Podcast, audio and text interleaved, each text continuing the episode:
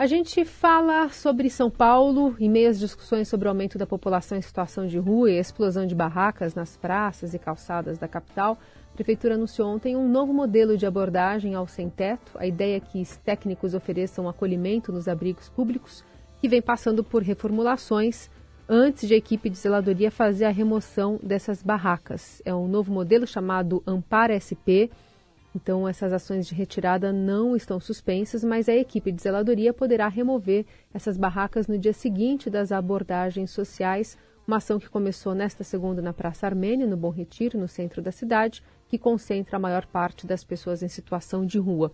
Vamos conversar sobre esse assunto com o secretário municipal de Assistência e Desenvolvimento Social de São Paulo, Carlos Bezerra. Secretário, bem-vindo. Obrigado, bom dia, bom dia a todos que nos acompanham nesse momento. Secretário, que avaliação o senhor faz desse primeiro dia da nova ação de, de atendimento à população vulnerável? A avaliação desse primeiro dia é, é, muito, eu diria que é muito positiva. Nossa expectativa é, com relação a um projeto, é, com relação a uma ação que, que vai se, que vai tomando é, feição, que vai tomando é, cara é, de médio longo prazo, né? Importante a gente destacar que acolhimento não é pontual. Acolhimento é postura. Assim como da invisibilidade às pessoas que estão em situação de rua, também é postura. E nós temos feito, nós, é, é, da gestão do prefeito Ricardo Nunes, é, nós fizemos a opção de dar visibilidade a essas pessoas, de fazer um acolhimento permanente e de melhorar a dignidade nesse acolhimento. Então, nesse sentido, é, a ação que se iniciou ontem, ela teve um, enfim, ela teve um resultado bastante positivo, uma adesão bastante significativa. Nós ainda não temos o balanço da madrugada, mas é, nós temos o balanço do dia de ontem foram de 105 pessoas que solicitaram vagas das mais de 200 que foram abordadas e que saíram de barracas e foram encaminhadas é, para um acolhimento digno da prefeitura, a maior parte delas com vagas em hotéis, hotéis sociais que a prefeitura é, proporcionou. Secretário, então, explicando uh, os procedimentos agora. Então, a, as equipes chegam, fazem a abordagem. Então, vamos imaginar dois casos. A pessoa aceita, queria que o senhor explicasse uhum. o que uhum. acontece, e outro, quando a pessoa não aceita. Uhum. É, o que acontece é o seguinte: é, a, maior, a, maior, parte das pessoas está aceitando o acolhimento. No momento em que ela aceita o acolhimento, é, essa, essa abordagem que é feita, ela é uma abordagem complementar. Nós já temos os serviços, vocês sabem disso, nós temos os serviços que são os CEAs, os serviços especializados em abordagem social, que fazem o trabalho por todos os territórios da cidade. Nós estamos fazendo um, uma ação complementar de reforço desse trabalho uma ação é, que é um projeto piloto na região central da cidade de São Paulo, com uma equipe que tem 46 é, é, pessoas, entre elas vários profissionais, como por exemplo profissionais da área de saúde mental, é, profissionais é, como sociólogos, educadores, é, enfim, contadores de histórias, artistas, que ajudam nessa abordagem, tanto de adultos quanto uma abordagem mais lúdica para as crianças. E nesse grupo, nós temos uma, é, é, também é, 20% é, de pessoas que são pessoas que tiveram trajetória de rua na equipe, o que facilita muito o diálogo, é, a aproximação, assim como também a presença de 10% de pessoas que têm, que são pessoas LGBTQIA+, que ajuda, o que ajuda também muito no diálogo muito mais próximo com pessoas é, é, dessa comunidade que estão é, nas ruas da cidade de São Paulo. Enfim, a abordagem é uma abordagem muito mais próxima, muito mais humanizada e que facilita muito esse encaminhamento. Quando as pessoas não querem fazer esse encaminhamento, elas são respeitadas, é, são avisadas de que nesses espaços, são avisadas com antecedência de que nesses espaços acontecerá a zeladoria é, da cidade, os serviços de zeladoria, e os serviços de zeladoria vão e fazem, e fazem é, é, a limpeza é, desses terrenos públicos e facilitam também é, é, a passagem da, dos pedestres, enfim. Esse modelo de atendimento não deveria ter vindo antes do início, há alguns dias, da remoção das barracas propriamente dita? Esse modelo, esse modelo de atendimento, ele vem sendo pensado dentro de um contexto que é muito mais amplo. É, esse, esse modelo de atendimento vem sendo pensado dentro do contexto do programa Reencontro, que tem alguns pilares, porque a gente vem pensando a política para pessoas em situação de rua, não de forma pontual, mas, de, como eu disse, de maneira muito mais ampla. A gente vem há mais de um ano trabalhando algumas ações que são importantes a gente destacar. Então, por exemplo, a gente está é, aumentando o leque de possibilidades de acolhimento das pessoas em situação de rua. É, muita gente ainda não sabe, mas São Paulo tem um leque diversificado de possibilidades de acolhimento. Não são apenas aqueles, que, aquelas, aqueles chamados abrigos. Né? Nós temos é, várias outras possibilidades. Então, por exemplo, é, em, nesse um ano, de janeiro do ano passado para janeiro desse ano, nós dobramos o número de vagas em hotéis. Saímos de 1.700 para 3.500 vagas em hotéis voltados para a população em situação de rua, concentrados na região central.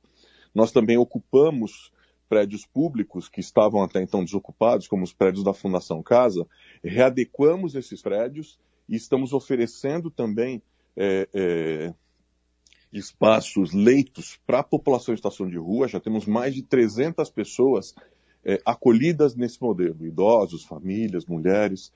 Temos também as vilas reencontro, que são, mora que são é, moradias modulares com 18 metros quadrados e que acolhem pessoas é, em situação de rua que estejam com famílias e com crianças em situação de rua. Então, nós estamos fazendo um amplo trabalho de diversificação de vagas, uma diminuição da capacidade daqueles grandes abrigos dos centros de acolhida com 500, 600 pessoas, nós os estamos dividindo para no máximo 200 pessoas, então um centro de 500, 600 vai sendo dividido em três centros de, de, de com capacidade de até 200 pessoas, para a gente humanizar esse acolhimento. E a última etapa que nós estamos fazendo agora é a etapa de, de mudança da abordagem.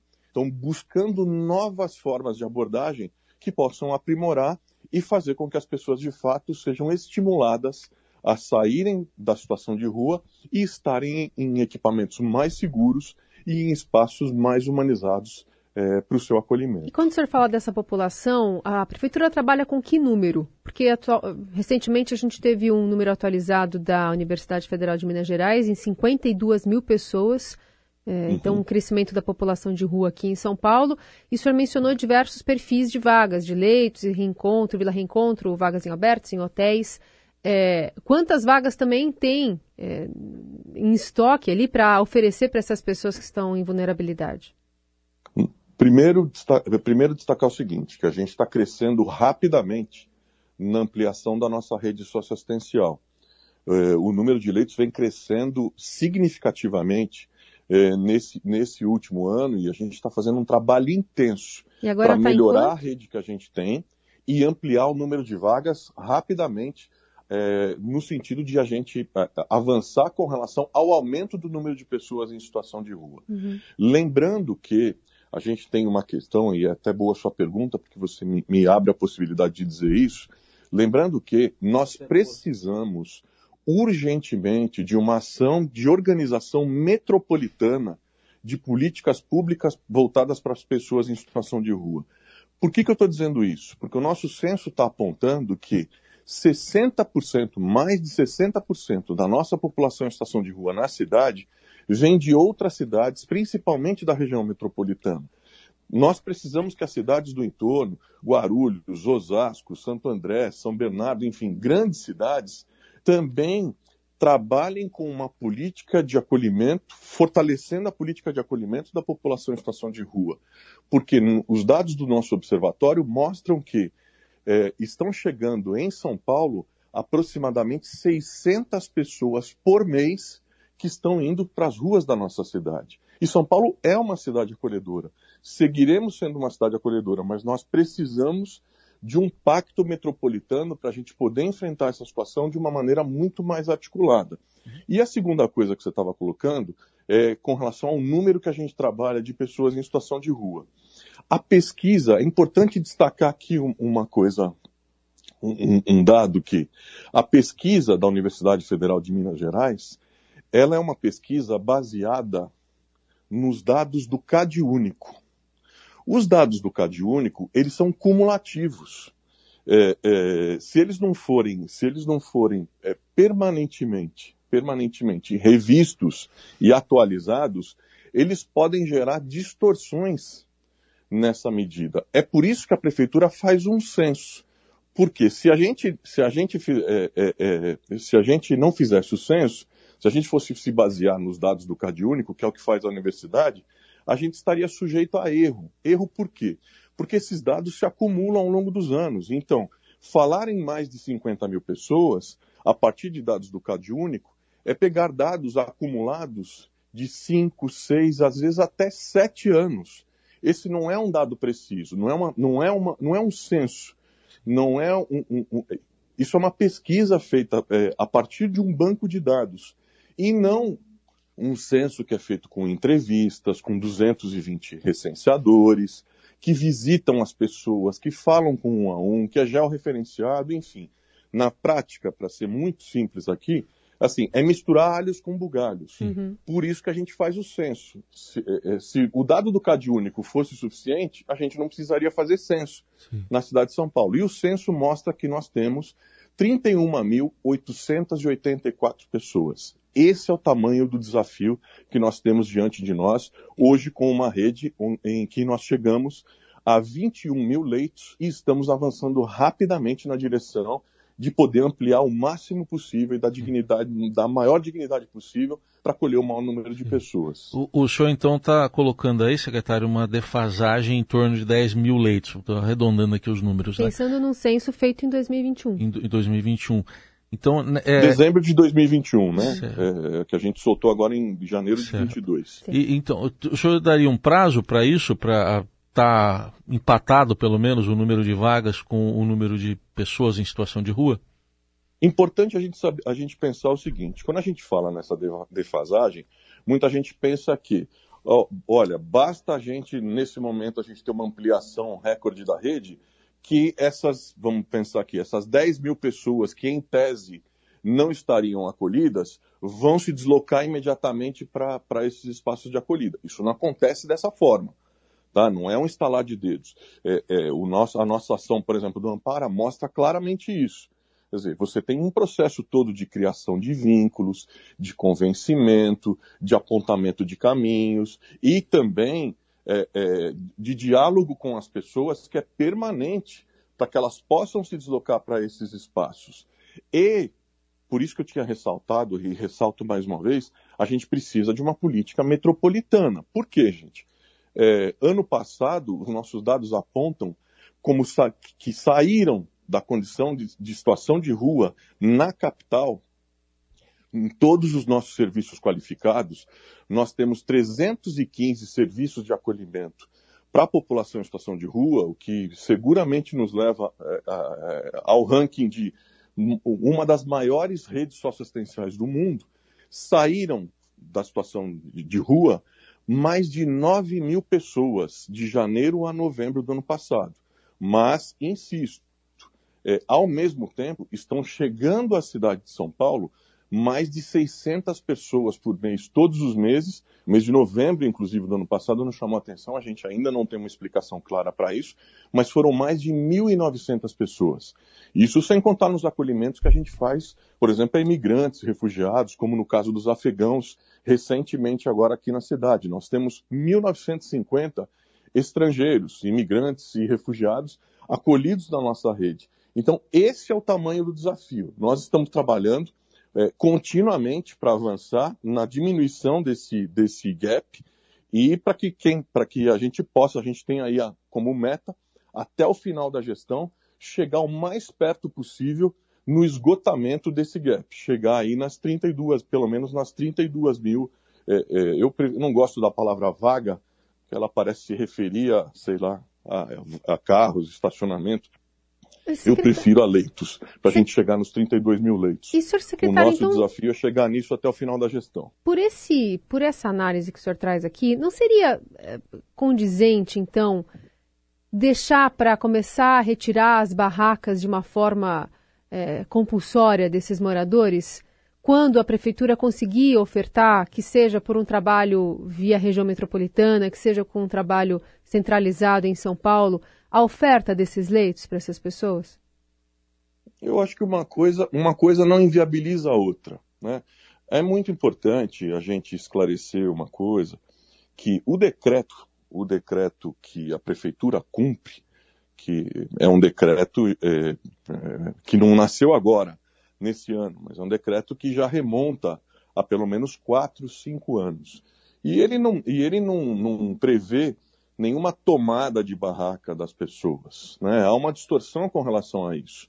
O que o decreto prevê, e é o que a prefeitura está fazendo, a partir do seu serviço, não da assistência social, que faz acolhimento, abordagem, mas a partir dos serviços de zeladoria, é o que? É garantir o livre trânsito das pessoas, especialmente em, em áreas é, é, de grandes avenidas, enfim, de grandes espaços que acabam sendo ocupados durante o dia. A recomendação da prefeitura e o que a prefeitura vem fazendo é o quê? A desmontagem das barracas onde as pessoas dormem à noite é, e, e para que se possa fazer a, a, a, zeladoria, a limpeza do local. E depois, aqueles que vão voltar a dormir, não tem nenhum empecilho, por exemplo, a voltar a montar sua barraca naquele espaço, se não quiserem ir para o acolhimento.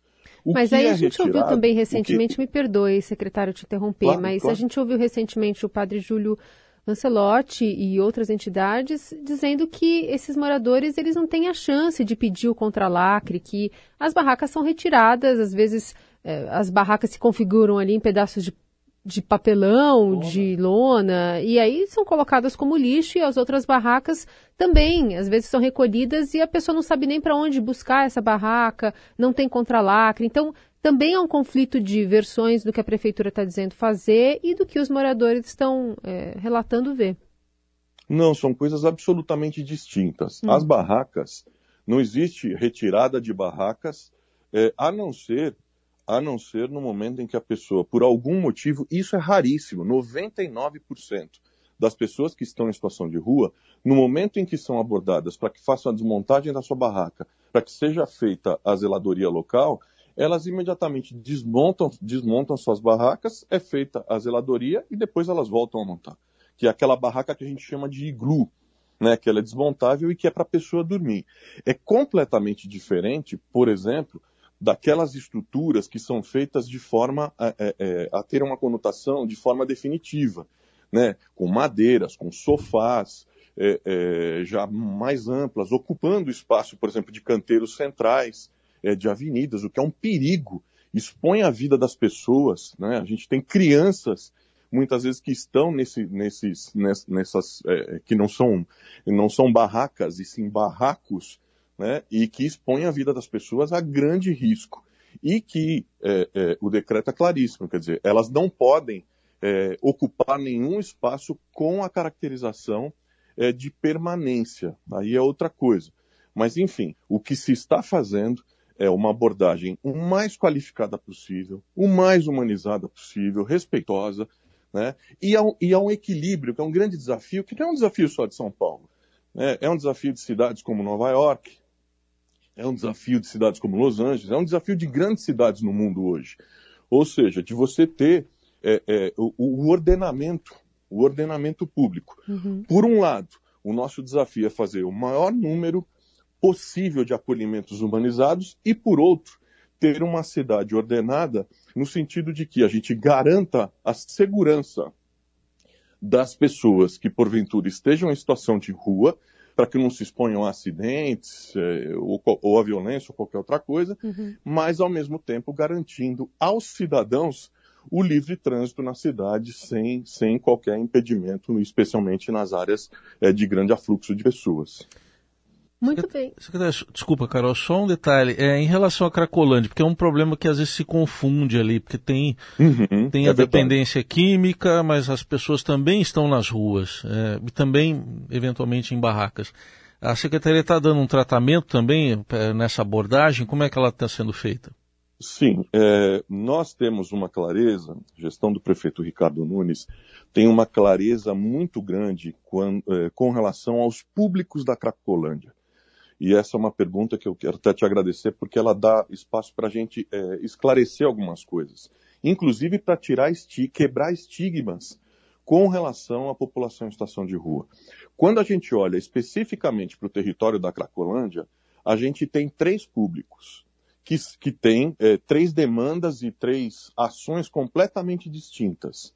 É, primeiro, a gente tem pessoas em situação de rua, é, às vezes que estão com suas famílias, com crianças, enfim, pessoas que perderam emprego, acabaram indo para a situação de rua e que ali estão. E essas abordagens são feitas pela assistência social e toda a ação é da assistência social.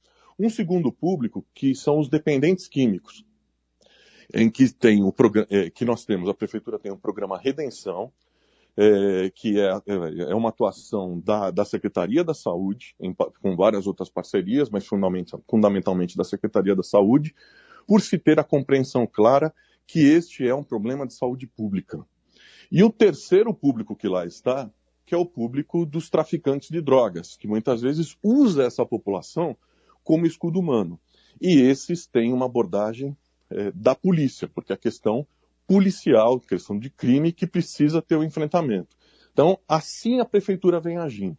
É, quem atua principalmente com relação ali, quem atua fundamentalmente com relação aos dependentes químicos da Cracolândia é o programa Redenção, que é tocado pela Secretaria de Saúde. Uhum. Muito bem, a gente conversou com o secretário municipal de Assistência e Desenvolvimento Social de São Paulo, Carlos Bezerra. A gente o convida a voltar a atualizar a situação sobre essa ação da prefeitura logo mais. Obrigada por enquanto, secretário. Obrigado a vocês, tenham um bom dia, obrigado pelo espaço aqui para a gente poder trazer esses esclarecimentos.